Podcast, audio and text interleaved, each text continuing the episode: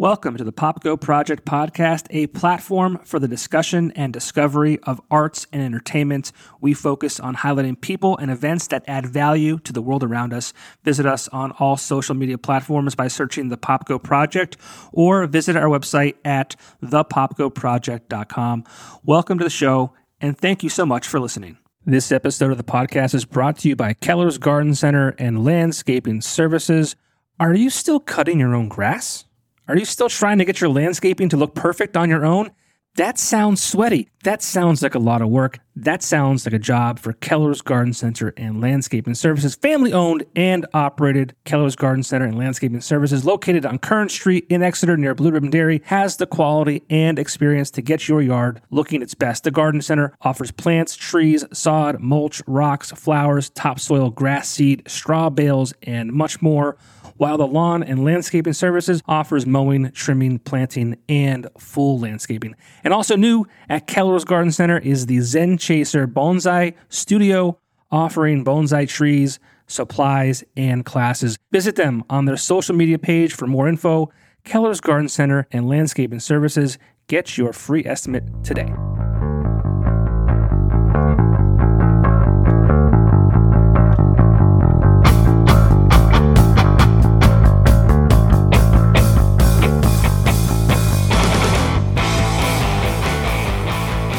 Brendan, how you doing? I'm very well. How are you? Good, man. Uh, With the band The Nocturnal Affair from uh, Las Vegas. Mhm. What's it like out there right now? Is it still warm? It's finally getting really nice Yeah, for finally? about four to eight weeks out of the year. It's perfect. And we have our Renaissance Fair coming up. Halloween happens. It's gorgeous. Then right after Thanksgiving, it kind of sucks, but it's not as sucky as winter everywhere else in the country. Yeah, so you're saying it's beautiful right now. What what uh describe beautiful? Because for me right now, it's been rainy and shitty and 40 degrees. In the middle of the day, it's like 65 or so, but It's like 75, 76 degrees in Vegas, nice and cool, not humid. Yeah. And then sun goes down, maybe goes to like 69 to 70. That's, but yeah. I've only been to Vegas once. And that was uh back in 2017 and my wife was pregnant at the time. So uh good for me because I was able to have a good time. But she's like my partner in crime. So it's like, you know, she was, you know, she couldn't have a good time as far as you know, partying and shit like that. So I had to I kind of, you know, just by default kind of kept it cool, but Yeah. I'll have to go back. There's a bar there I want to go to really bad. Uh, Brewdog. They just put a bar on the top of uh, the rooftop on the strip there. I think. Yeah, I heard about that one. Yeah, it looks sweet. But we're not here to talk about Brewdog or Vegas for that matter. We're here to talk about the Nocturnal Affair. Um, and you're coming up. We're in about a week or so. Actually, by the time this airs, you might already be on tour with Fozzy. Cool. Okay.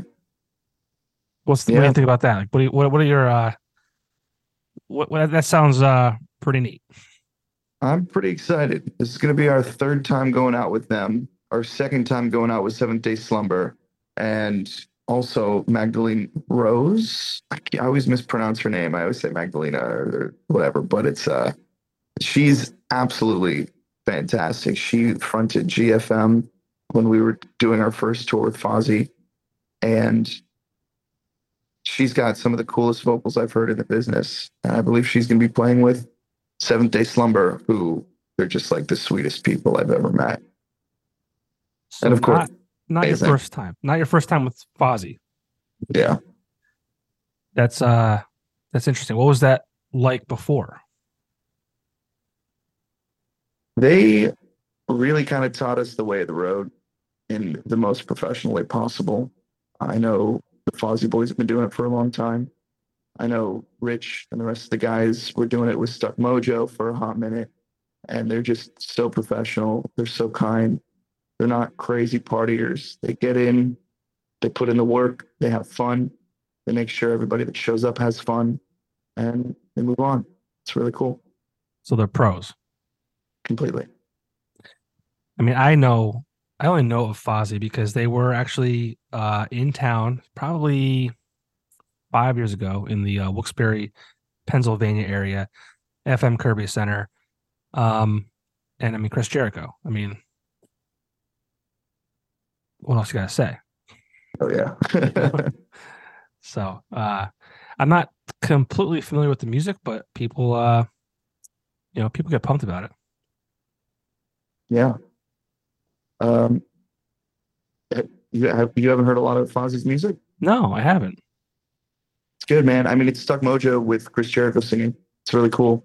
Okay. And they work with some really cool producers. I mean, Rich Ward is one of the sickest guitar players I've ever seen, and he's got a killer voice on top of it too. And so do the rest of the guys. The rest of the guys are extremely vetted in their instruments, and they've all got great voices. So it's pretty cool. Very cool. Well, talk to me about the Nocturnal Affair. Um, you know, when you guys started, uh, the music is is awesome. Um, uh, I'm a huge fan of uh, uh, the song. What is it called? Uh, shit, I didn't write it down. It's that good. I forgot about it now. Um, it's actually like the the top song on uh, the Spotify playlist.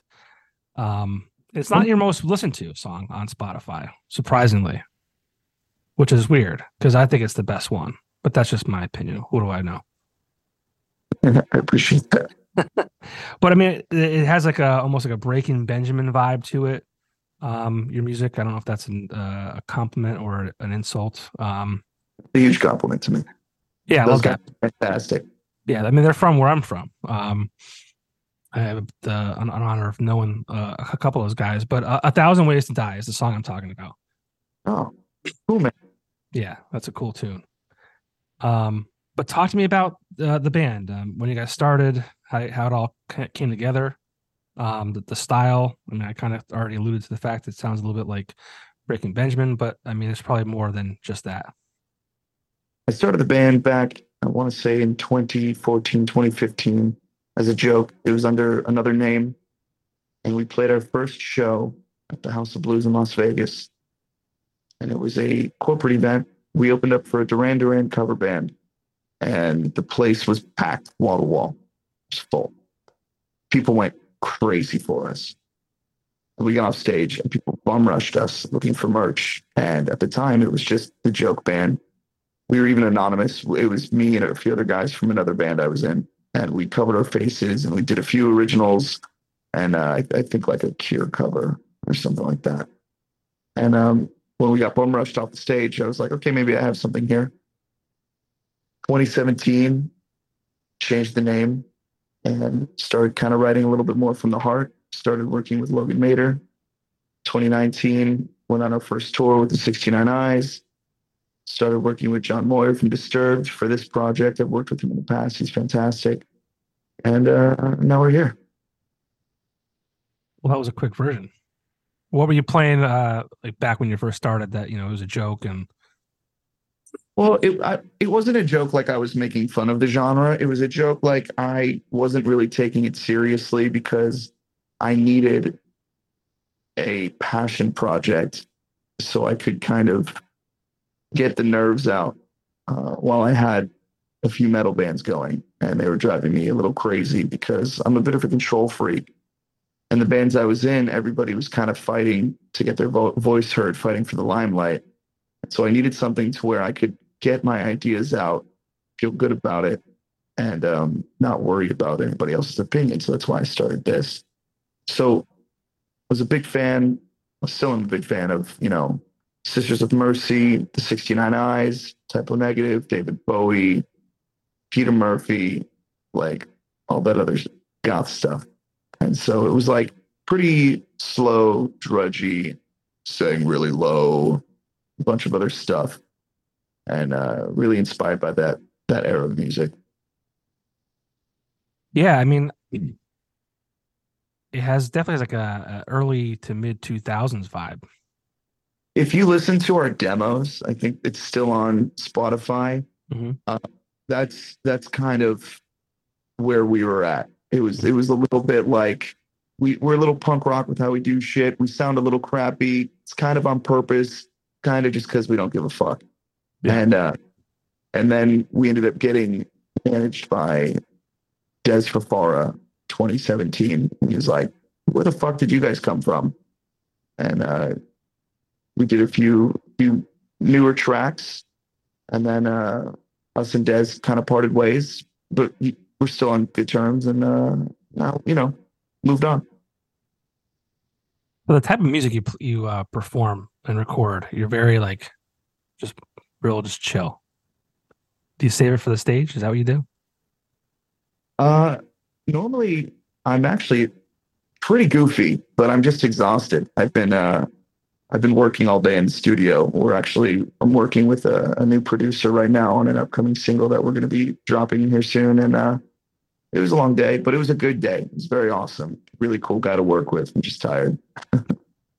Can you say who that is? Because I mean, um, you you told me earlier today because yeah, it's been a long day. You were up early. You thought you missed this interview because you thought it was 9 a.m. But it's actually 9 p.m. on yeah. Wednesday. Um, but the producer, you the producer um, has uh, a pretty uh, decent. Um, yeah, yeah, I can talk about him. Yeah, uh, it's John, and I'm currently in Atlanta, Georgia. Beautiful Atlanta, Georgia. This place, it's I love it here because I'm from the East Coast. I'm from Boston, and I love the South. I love New Orleans. I love Florida. I love all the southern. I just love the the hospitality, the food. It's just like the weather. It's so. It, it's probably just because it's so different than living in a dry ass desert all the time. So anywhere in the mm-hmm. east, the south, I'm just having a blast. So currently in a place called Peachtree Corners outside of Atlanta, and it, it feels like I'm in Massachusetts right now. It's not too cold. It's not too humid. But so it's like there's an East Coast aspect to like what's available for food and the people, but then there's also the southern comfort of it as well. It's it's such an interesting experience. And Johnny Andrews, you said, has worked with uh, bands like Halestorm, Motionless in White, also from my area, uh, and Three Days Grace. Yeah, so that's pretty Among cool. many, many, many more. Yeah. He, he's also he works with Fozzy a lot. He does a lot of their really, really great tracks with them. Like I believe he worked on I Still Burn. Uh, he's responsible for Judas. Like he's the dude is just a great producer and he brings out the best in every artist he works with. Is this your first time working with him? And what's that been like? We hit it off. I mean, he's really cool. He's very funny. So it's it's kind of hard for us to stay on track because we'll do something, we'll get we'll get somewhere with the song, and then one of us kind of pipes up a joke about it, and then it reminds us about so. So then we next thing you know, we've been talking for like 45 minutes. Like, oh right, yeah, we're here for a reason. Like, let's do it. So he's really great. He's super cool. Yeah, that's neat. Um, has he brought out a different aspect of of the band and during this process? Yes. Yeah. And uh, and what what uh, aspect? Well, he's he's bringing his songwriting style to the table as well. So usually I write everything for Nocturnal, and I'll have my guitar player Andy come in and like redo guitars because he's one of the best guitarists I've ever met in my life. And he writes amazing solos. He writes fantastic riffs, and he just like he can take a, something I've written or something I haven't written, and he can just add to it and it make it sound phenomenal. But most of the time, I write like the the, the basic skeleton of the song. I bring it to you know either if I'm working with John Moyer or Logan Mader, I'll bring it to them and they kind of help, you know, mold it. But with Johnny, we've started from scratch and it's really a, a, team effort on this. And it's a new adventure for me because I'm not used to doing this. But he's being very patient and he is a very good communicator. And he's very good at telling me why my idea will work or my idea won't work for the goals we've set for the upcoming single, like where we would like it to land and what I want to do with it and and you know where I would like my career to go. And so he's like, you know, you could make it sound like Mr. Bungle and Tom Waits and you know all the other crazy bands that influence you and maybe like 3% of people will like it or you can make a product that you are proud of and also people will enjoy. So, yeah, it's interesting it's kind of neat how producers they're almost like like therapists. They can kind of bring different different things out of different people. And like each one is like different from the the other one. It's just like it I always like think it's cool how bands work with different producers. It's like, you know, it's almost like it'd be foolish to a degree to work with the same one every time because you want to be able to have a different set of ears on something or just have a different set of you know inputs on on things that you're working on and, and kind of help you grow and, and navigate the the space I- The only bands I've heard continuously work with the same producer and it's come out better and better and better are probably bands that work with Kevin Churko. Kevin Churko is just a powerhouse of a of a producer and a songwriter, and everything he t- he touches turns to gold. yeah Yeah. who does he work with I, i'm not familiar with that Uh, he's pretty much been responsible for Five Finger Death Punch for like Okay. most of their career. Logan Mader did Way of the Fist and a bit of War's the Answer. And then I think Kevin Churko did everything from that on. i feel like five finger death punch gets a bad rap They do. Anybody who's as successful as them is going to get a bad rep. Yeah. They're lucky to get that bad rep because it doesn't phase them with how successful they've been in the industry. Same thing happened to Metallica. Same thing happened to Three Days Grace. Same thing has happened to Breaking Benjamin and Chevelle and Tool and Anybody- outside of the underground level and releases one or two songs or records that maybe a certain type of person doesn't enjoy, all of a sudden, you know, get about it. even dude Imagine Dragons, you know, they deserve all of the success they've gotten. Yeah, but I don't know. Their their most recent like one or two albums, I, I was a huge fan from the beginning. Yeah. And even as they got like you know real real mainstream, I was still like, this is still good, still good, still good, and then they kind of lost me the last couple. I don't know. But it's it's they're doing well with it. That's the thing. Sure, so yeah, I mean, the killers did it um i mean it's it's just at, at the end of the day as unhappy people can be if the person that created the art is happy with their release it doesn't matter if they're No. happy with and it's it's it's doing them well they're getting the tours that they want they're seeing the success that they are looking for and they're enjoying their career path they're enjoying the journey like yeah Well, Slipknot, why- oh, Slipknot, dude. Like they, I remember when they released Volume Three, and everybody threw a fit. And I was just that was that was actually when I was getting into like heavier music, and Slipknot was the doorway for me to discover metal. That's when I started discovering thrash metal, death metal, black metal, you know, metal core, uh, you know, doom metal, all that. stuff. And that all started from from hearing duality. That was where it began. Like before that, the heaviest thing I'd listened to was Metallica.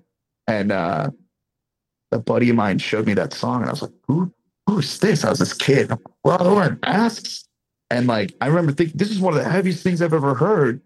And I went to school the next day and I was like, listen. I was like, yeah, man, I've been I got a t-shirt, I had the whole thing going, and a bunch of dudes were like, man, they suck now. That's the this is the worst fucking record they've ever released. And it became one of their most popular. Right. And then they skyrocketed. And now, like, when people think back to those times, they're like, yeah, dude, like, Volume 3 is one of the best records they've done. Aside from, of course, you know, Iowa being the heaviest. But Yeah. Well, I mean, it's not fair. I mean, I say this a lot on this this show. It's not fair to like, you know, everyone wants bands to sound the same every record, or you know, you, you know, you said Slipknot. Like people think they like they sold out, um, you know, to mainstream, all that kind of shit. But like, why else do you do this stuff? And like, you're artists. You're supposed to be creative. You're supposed to take risks and chances and be different than the last. Like, it's like, it's not fair for us as you know consumers and fans to be mad at them for not creating the same record they made last time. Yep. Yeah, I've even, dude, it's even my friends. Uh, I, I had friends that were extremely supportive of this band when I started it, when it was like the days of, you know, the demos, the the EP that's on the our Spotify. And the moment I started dropping shit that sounds like Metamorphosis, which is still like, that's, you know, it's produced by Moyer and Logan, but like we didn't make it in of it being commercial, right? Or for it wasn't made for radio, but it was it's so like well polished, very well mixed, very well mastered, very well produced.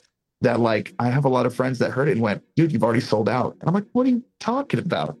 What are you talking about? I've showed this record to labels and they're like, it's not commercial enough. What do you mean I've sold out? Like, Yeah. what? So it's it's I, I don't know, man. It's funny. I'll never forget when A Day to Remember came out with their their album. Uh, I forget the, the title of the album, but it was like two years ago. They got torched, uh, and I I thought it was great. It's fantastic.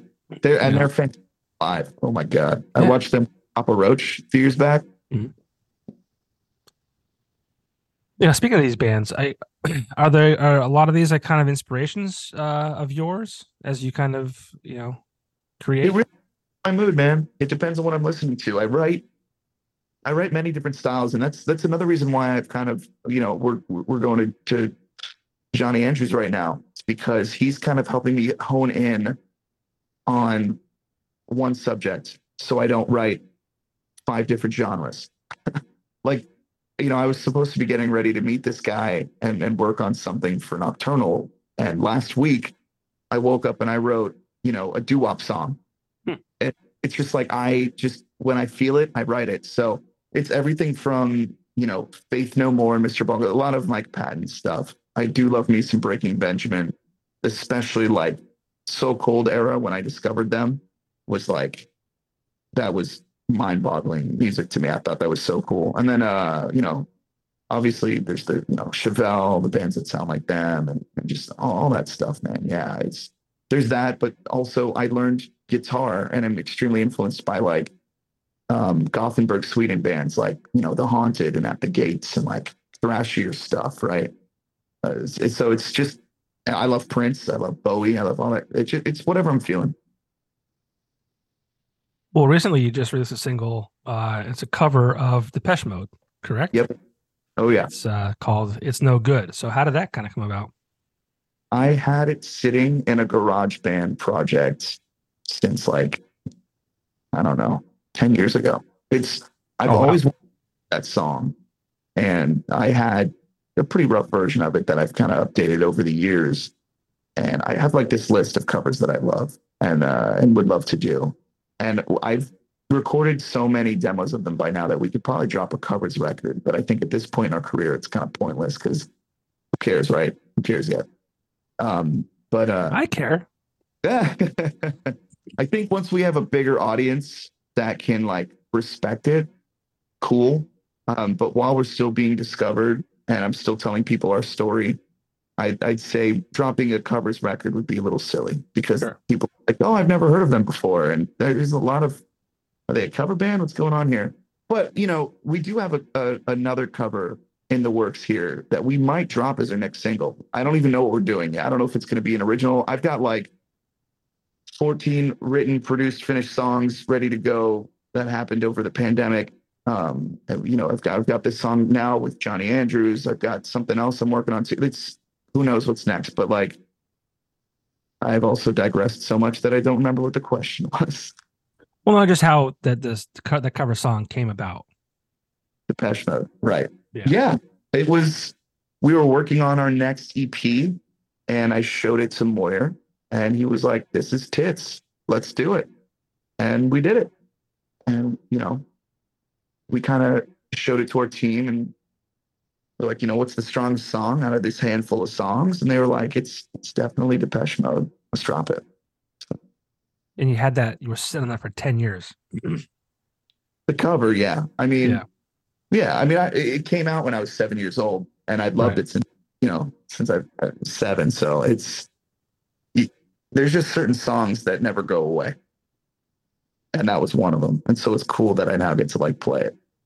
it it's so in my opinion again not that it matters but like um it's it's cleaner than the original like i really like this song this version better than the original just because i think it's cleaner i mean back in what was 97 it came out Yeah. um it was kind of like muddy which is you know probably on purpose right but like i feel like your version is just it's it's kind of more polished and cleaner and and, and i i really like it I would blame Moyer and Logan for that.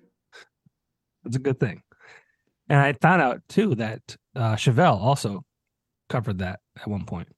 They did actually. I I saw that a while ago um, when I was throwing this idea around because I have that record and it never crossed my mind.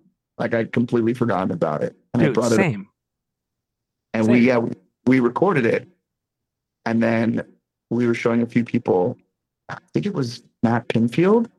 Somebody was like oh yeah chevelle did that. And i went what? They're like yeah chevelle has it covered. And i was like is it recent? And i looked it up and i was like oh okay it was like years ago. So it's like there's still i think like a, almost a decade between ours and chevelle's thankfully so that's Well- that's usually the rule like if the song is at least you know 10 years old it's safe for the cover zone, you know? So when I was looking at it, excuse me, um, that was on there. Well, I don't know, you know, Spotify and, and re-releases. But it was on there. what- Yeah, the O- 02. So that's like 20 some years ago, yeah. Okay. which is insane. Oh my God. That was, Yeah, and that was that was like that album, uh, and I don't know, like when I heard that, I it just never kind of, you know, clicked. and theirs sounds so different too, Yeah, you know? We, we, you know, I'm, I'm glad we don't, we don't have a lot of similarities in that, even though it's this, you know, we covered the same song. So, but that's like what's great about you know music too just like your own take your own um just your own uh vibe you know your own thing oh yeah. i love it but yeah i thought it was it was very well done very well done and i couldn't believe chevelle did it and i can't, i couldn't believe that i didn't recognize that 21 years ago Yeah. Well, it's funny because, you know, that song, that, that record came out when I was 12. I don't know if I discovered them yet. so you're young I'm 33. you're a young man I mean, if that's the music industry, I'm excited. I'm happy for it. I remember being told when I was 18, you've only got to your early 20s to make it. And at the time, that was true. And then I got to like 25 and 26, and I was starting to pull my hair out, thinking, like, oh my God, is it too late? And there was like a weird shift. So now all of a sudden, it's like, it's 33 is the new like 20. You know what I mean? And it, it doesn't matter. Nobody cares really about your age unless you're, you want to be a pop icon. So, sure yeah unless you're trying to sell sell sex exactly. sell makeup, sell abs. Yep. As long as you look pretty decent, nobody really cares how old you are. Yeah, I don't know if you still have it, but you're you might be hiding like a mohawk type thing. I recently shaved it. Yeah, go. we got store and it was just like I tried to I tried to fix it so many times that it was like it was I don't know you know the tour mohawk that you're seeing a band that's from out of town and you can tell oh that guy shaves it himself. Yeah. It was Okay. and I was oh, fuck it. Fair enough. It grows back, right? Oh yeah, yeah. For I, now. I I change my hairstyle every fucking five weeks. I'm jealous of that. my my hair is actually the longest it's ever been. Well, maybe it's probably as long as it's been once before. Uh, and I'm at, like, I don't know what to do with it. Um, I'm like torn because like I'm 40. Um, like my kids in school, so like I see other parents. and I don't want them to think that I'm a loser. You know, I was like, who's this? Who's this 40 year old jerk off with this long, like, like scraggly hair? Like, what are you doing? Like, you're old. Stop it. But I spent like a lot of years. I told you before. I was in um, local enter, like media, entertainment magazines, newspapers, uh, and I was in radio. But like my primary job in radio was sales. So I had to wear the suit and tie every day, clean cut, everything. So now I work for a screen printing company, and you know, I almost fit in now with the long hair and tattoos and shit like that. Like, Nice. so it's cool. But it's like I'm also 40 and I feel weird at the bus stop with parents who are, you know, wearing suits and shit like that. Don't judge me. Don't judge me. That's awesome. No, that's all. that's that's most that's what most parents look like in Vegas. At least that's the scene out there. It's every everybody every parent in Vegas is a bartender and covered in tattoos. So you're good. Just trying to fit in. An insult. That's not an insult. Every I, I, and I mean that to every parent like our age. You know what I mean? 30s to 40s. They look they look like we're about to go to like a, a concert or something like that. I love it. Okay, I'm fitting in. Yeah. Fitting in. you mentioned Matt Pinfield. Do you, do you Yeah. know him? Yeah. Like you guys are friends? I mean, you know, we're pretty cool. That's sweet. We've uh, we've hung out on quite an occasion. Uh, yeah, he he was there when we met and kind of showcased to E-Rake.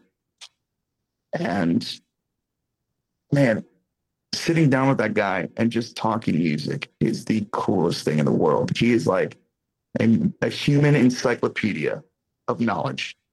And it's I could dude, I could sit there and talk to him all day. It's so fun because I'm kind of the same way. When I like a band, I obsess over them. I got to know their name. I got to know their age. I got to know when they started. I got to know how long it took for them to be successful. Kind of like what the what the ingredients were. And then I like to take bands that I love and kind of compare that. Like, what was it about this, you know, this band and this band and this band that all makes sense as to what brought them to the success that they've they've reached. And uh, so we've we've had a lot of that that kind of talk. He's just a cool dude. He's a cool dude. He does cool stuff. Yeah. I mean, he was an icon. Like for me, growing up watching MTV and shit like that. Like, Yeah. He was a little before my generation, a little bit. Yeah. Like when on MTV, I think I was still watching like Rugrats. it sounds about right. Yeah. Like I said, you're 33. I'm 40. I'm, I'm gonna be 41 in the next. Well, by the time this airs, it'll probably be almost my birthday. Oh, Um, happy- yeah. So well, I mean, it's 41. It's like it's all over. Dude, my guitar player is turning. What is he turning? Uh, actually, maybe I shouldn't disclose it. So never mind. But you're Yeah. young. Don't don't say it. Don't say it. He probably looks fantastic. You don't want to give away his age. They look. They do look fantastic. They're Yeah. they're beautiful men with big hair, and uh, and that's why I put them around me. Take take the off my bald head. That's Mhm. funny. Yeah, so I, I I grew up watching Matt Pinfield on MTV back when MTV was cool. I remember who's the other guy? Well, there's Kurt Loder. The music news guy. What was his name? Was it Kurt Loder? No, it was like Tucker, right? Oh, No. Carson Daly. Carson. That's it. What, what was I thinking? Oh, because Tucker Carlson. Carlson. Carson. Yeah, yeah. I knew where you're going. I was thinking of No, Carson, no, no. Carson Daly. That guy. Yeah. Yeah. Yeah, I'm trying to think Uh, who else was uh, a big. That- I think Carson Daly was like my generation. Yeah, that would make sense because, um, he was uh, probably big late late '90s, early 2000s. So that puts me at like 18, 19, 20. So you're a teenager at that point ish. Uh, late nineties over. I turned ten in two thousand. So, Huh. like my early, my preteens and teenage years was, I believe Carson Daly was like, I think he was like the older guy on the team, but he was like. I I just remember news about Bam Margera, you know what I mean? The Jackass crew. Yeah.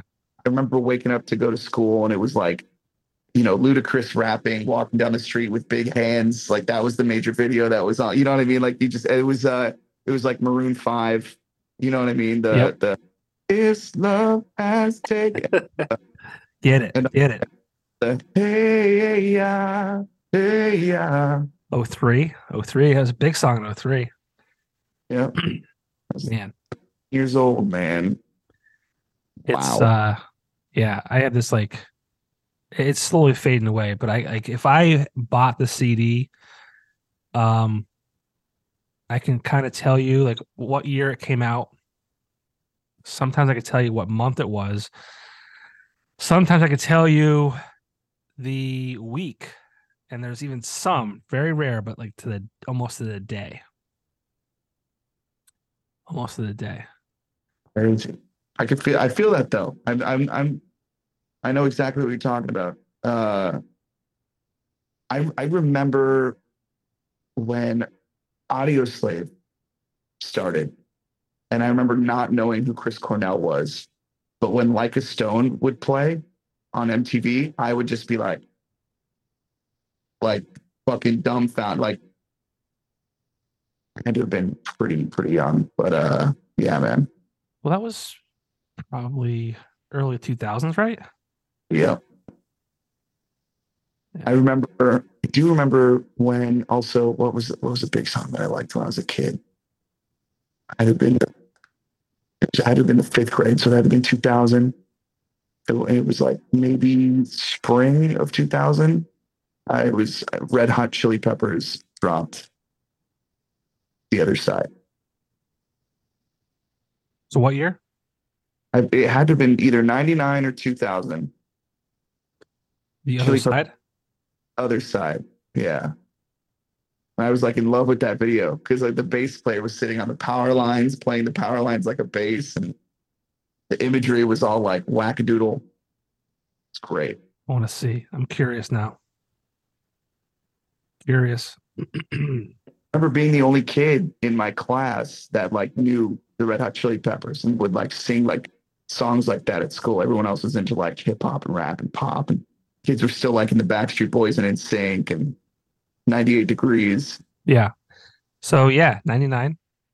According to Spotify, 99. June 8th, 99.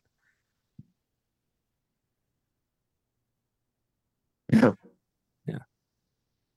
It's it's I mean that's why I, I love music so much because it, it it um has such a it just an impactful uh, just thing about it. Like again I you know you, you you attach it to moments of your life whether it be high school you know your friends you know a, you know unfortunately a loved one passing away. I remember when the Foo Fighters came out with their double disc um in your honor 05 uh i want to say june i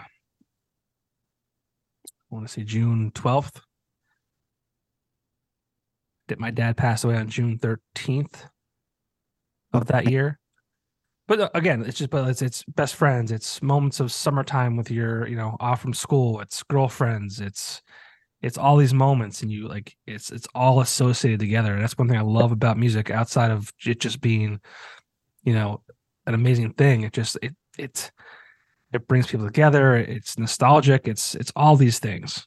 Oh, yeah. Oh, yeah. It's wild. I mean, how did you get into music? uh, I mean, how far back do you want to go? it's up to you, man.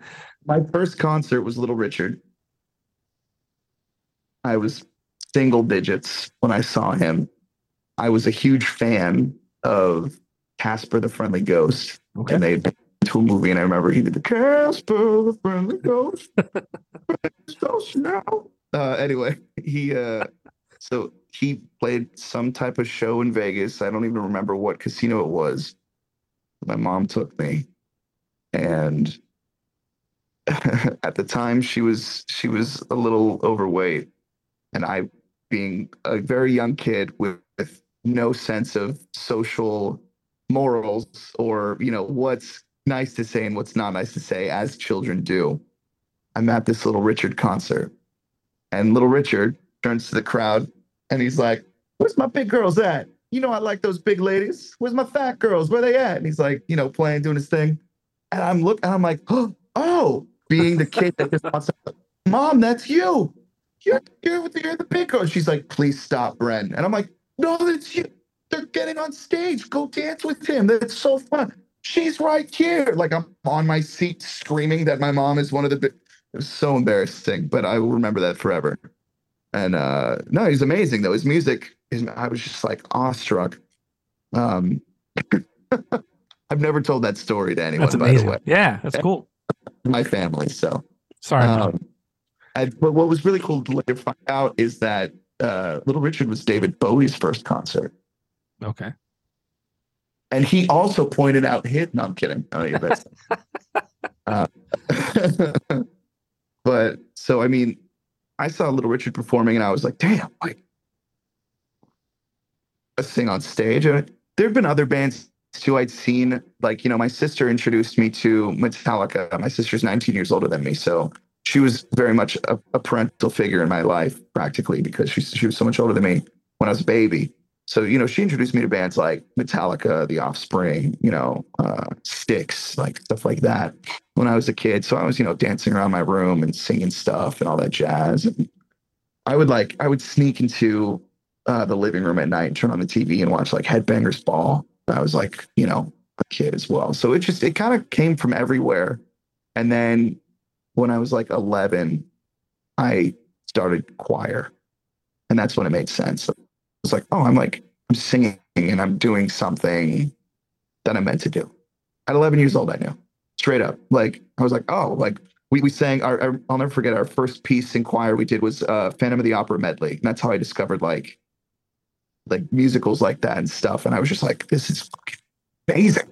I don't ever want to stop doing this. Can you do it? And like, you know, I found, oh, you could do this for a living? Like people do this? Like this is their job? And then nothing else was important to me. Like I didn't give a fuck. People are like, yeah, make sure you go to college and do all this other stuff and get, make sure you know you find a career path. I'm like, I'm, I'm going to be a musician. That's right. it. This is it. Yeah.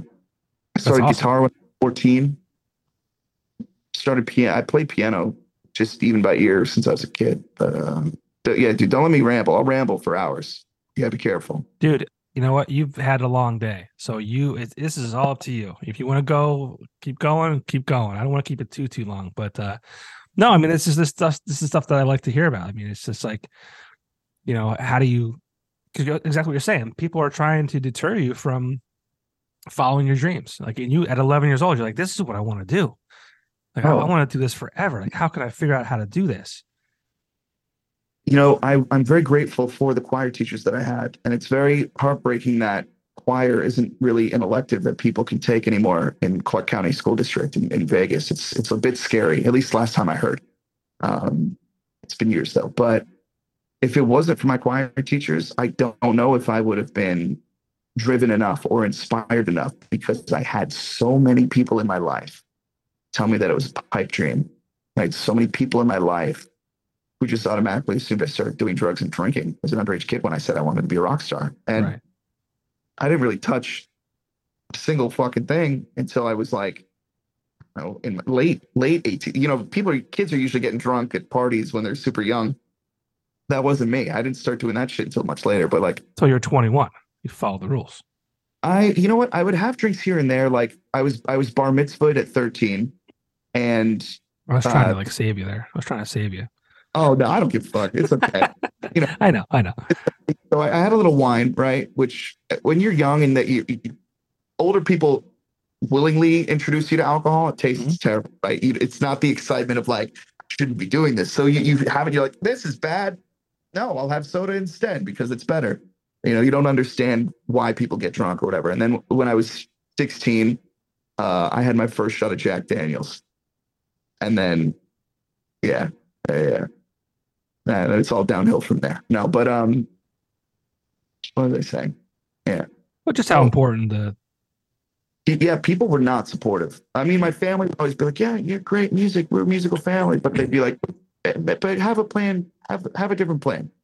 Uh, you know, do something else." And I just no, fuck no. I remember being 14, starting high school, and I went to a, a college.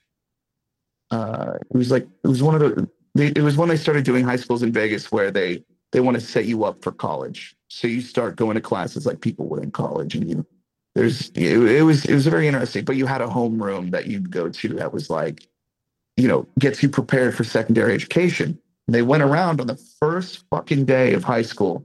They were like, you know, we're gonna share where you're from and what you want to do. And I said that I, I want to be a professional musician. I want to be a rock star. And the teacher and the whole class laughed at me.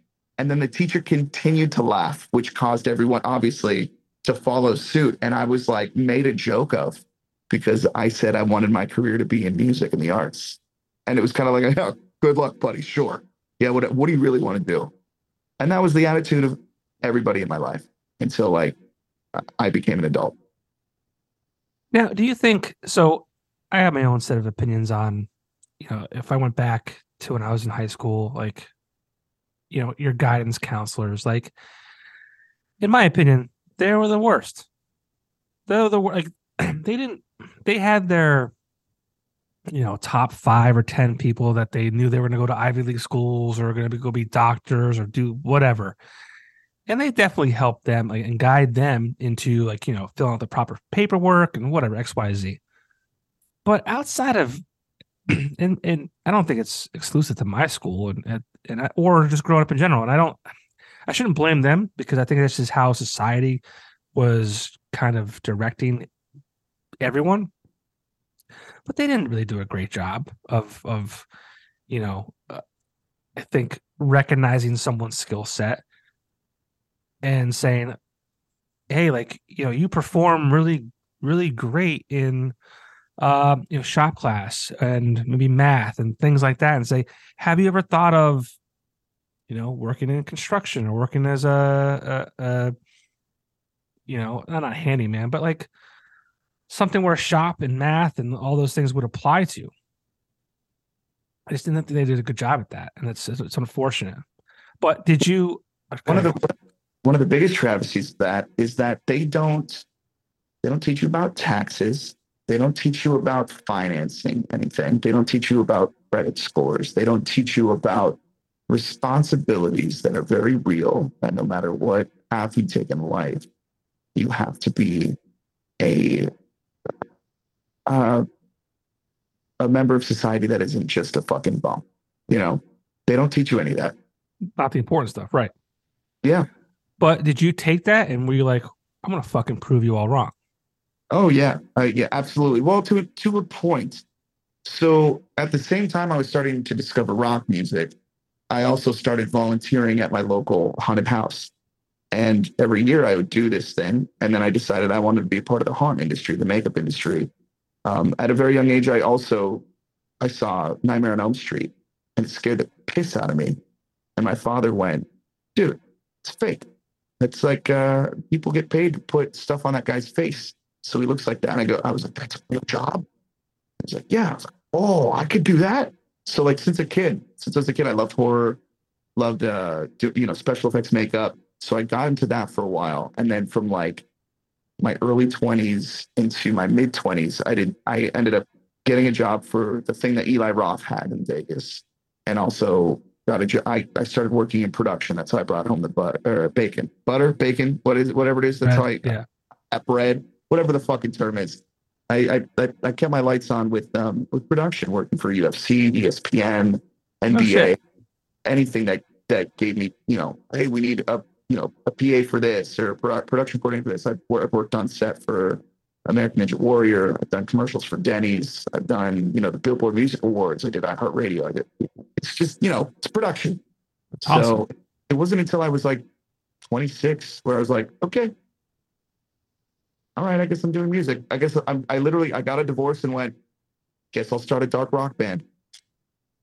Batman became Batman at 30. Fuck it. It's never too late. So That's awesome. Divorce at how old? I was 26 when I got divorced. 26. Yeah. So you you married young. I did. It's okay. I'm grateful for it. I'm great. I'm grateful for the experience. I'm grateful for the journey. Um, you know, divorce never ends because people are happy, but you know, I'm happier now and I, I believe she is too. So that's okay. Life life lessons. Exactly. Growing growing moments. Yep.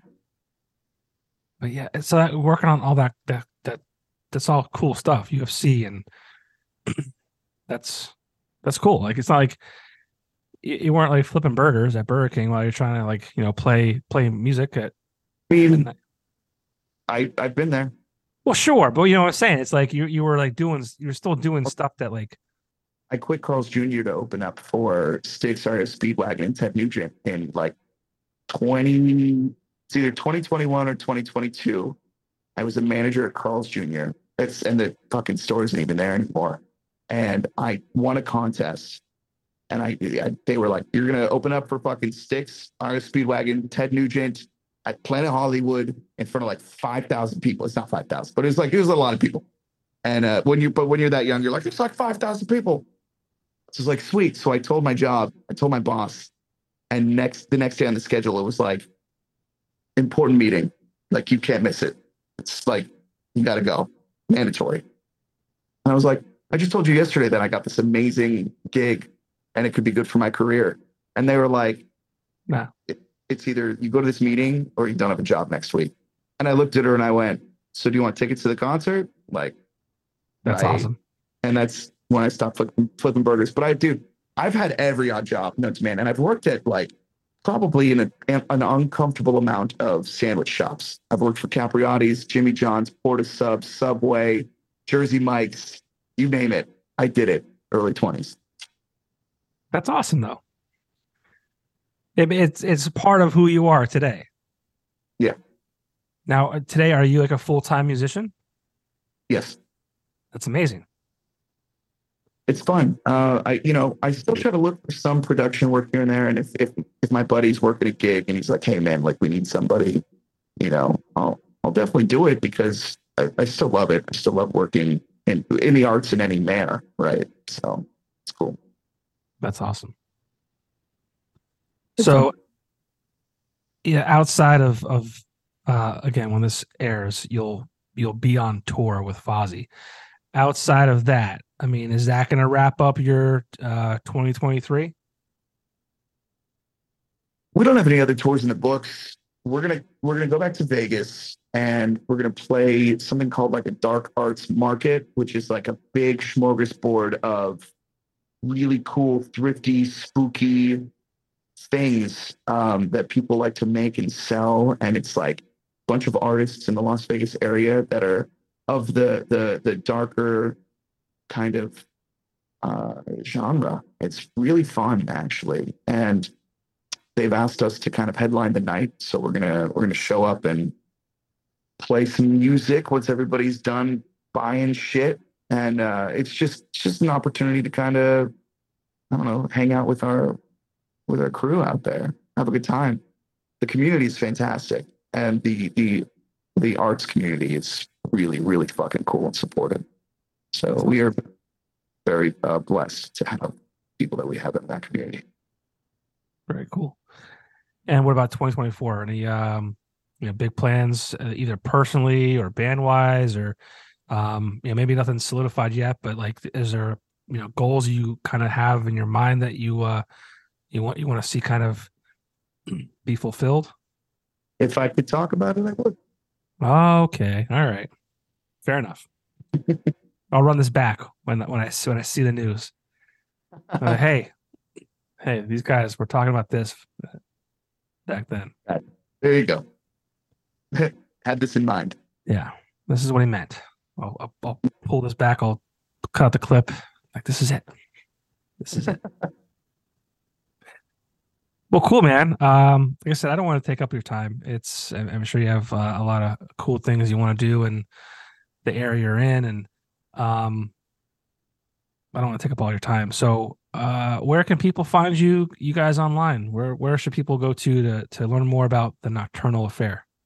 Instagram is really cool. TikTok is really cool. Spotify is great. Uh, we do have a website. It's just our band name, the nocturnalaffair.com. But, you know, you're going to find everything you need to know on TikTok, on, on Instagram. You got any questions, reach out to us. Maybe we'll answer you. Maybe we'll be occupied by something shiny. Well, it's so. Just so you know, I, I've I tried to follow your band a few days ago when I got this all set up, but I have a, a problem where I follow just you know a lot of like artists, musicians, entertainers, and all that. And I, and I guess I've met the capacity that you can follow, which is seventy five hundred on Instagram. So I I hit you know follow, and I'm like, okay, I think I I think I you know I followed them, and then you hit me up this morning and it said follow back. I'm like, I I know I follow these guys already. So, uh. I, That girl, I Yeah. know. that. so that's why I have not uh, followed back. In case you give, in case you give a shit, I'm sure it's not that big a deal. But Doesn't hurt my feelings. It's okay. I know, I know. But it's it's like one of those things. Like, yeah, I took the time out of my day to inter- like sit down with an interview this this guy. He doesn't even like my band. But um, the band name, real quick. Where did that come from? So I was in a metal band when I started this band. and we had a 24 hour lockout space that we rented a month, you know, every month. And when this band started, when it was, you know, not too serious, we called it the Feels. So I was rehearsing with the Feels one night for our first show. And the guitar player and bass player from the metal band walked into the practice space like late at night because I practiced at night because that's when the metal band did music. And they just they just went because they left some rolling papers there and they wanted to roll a joint. And so they came to the practice spot to fucking roll a joint and smoke. And they walk in because they're like they rush in because they hear music being played and like what? And they walk in and it's us, you know, playing this goth rock. We're like, oh hey. And it's like, you know, record scratch stops, kind of like like, oh, like awkward silence. They're just like, what are you doing? It's like, I've got a side project. like, oh, for how long? Why didn't you tell us? And they started asking me all these questions. Finally, I was like, you know, what do you guys need? We gotta, we gotta continue rehearsing. And then the next day, they're like, dude, like, why are you playing with them? What's wrong with us? Why are you getting them gigs and not us? What's going on? Do they play? Are they are they better players than us? Do you like them more than us? And it it sounded like when somebody catches their spouse cheating. Yeah.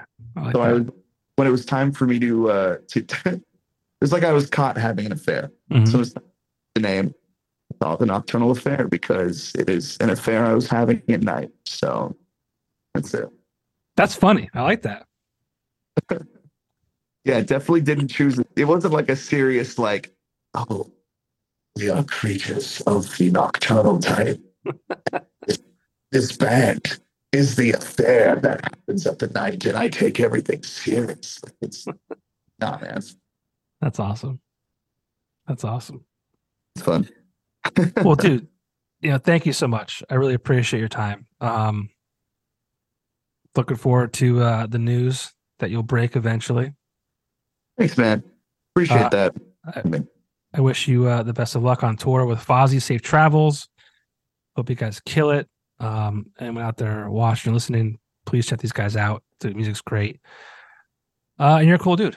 I mean, that's it. Makes it even better.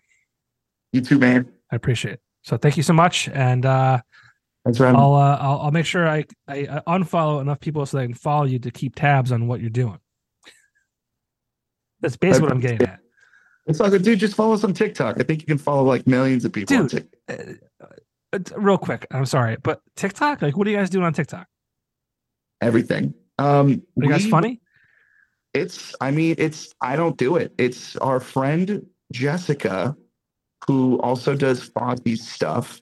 And she's like a TikTok genius. Like, she's like one of the biggest TikTok influencers out there. She was invited to like the big old TikTok event, was on the red carpet, asked questions by like, it was, she's hilarious. She's great. And I've learned a lot about social media because I don't know shit about content. And frankly, I don't care. Like, uh, because I'm like, I'm so focused on like, what am I gonna? What's what's the next song? What's the next move for Nocturnal? You know, who who are we gonna talk to next? Are we talking to a label? You know, we just got an agent. What's the next tour? What's the and that's all I think about every day. What can move us forward?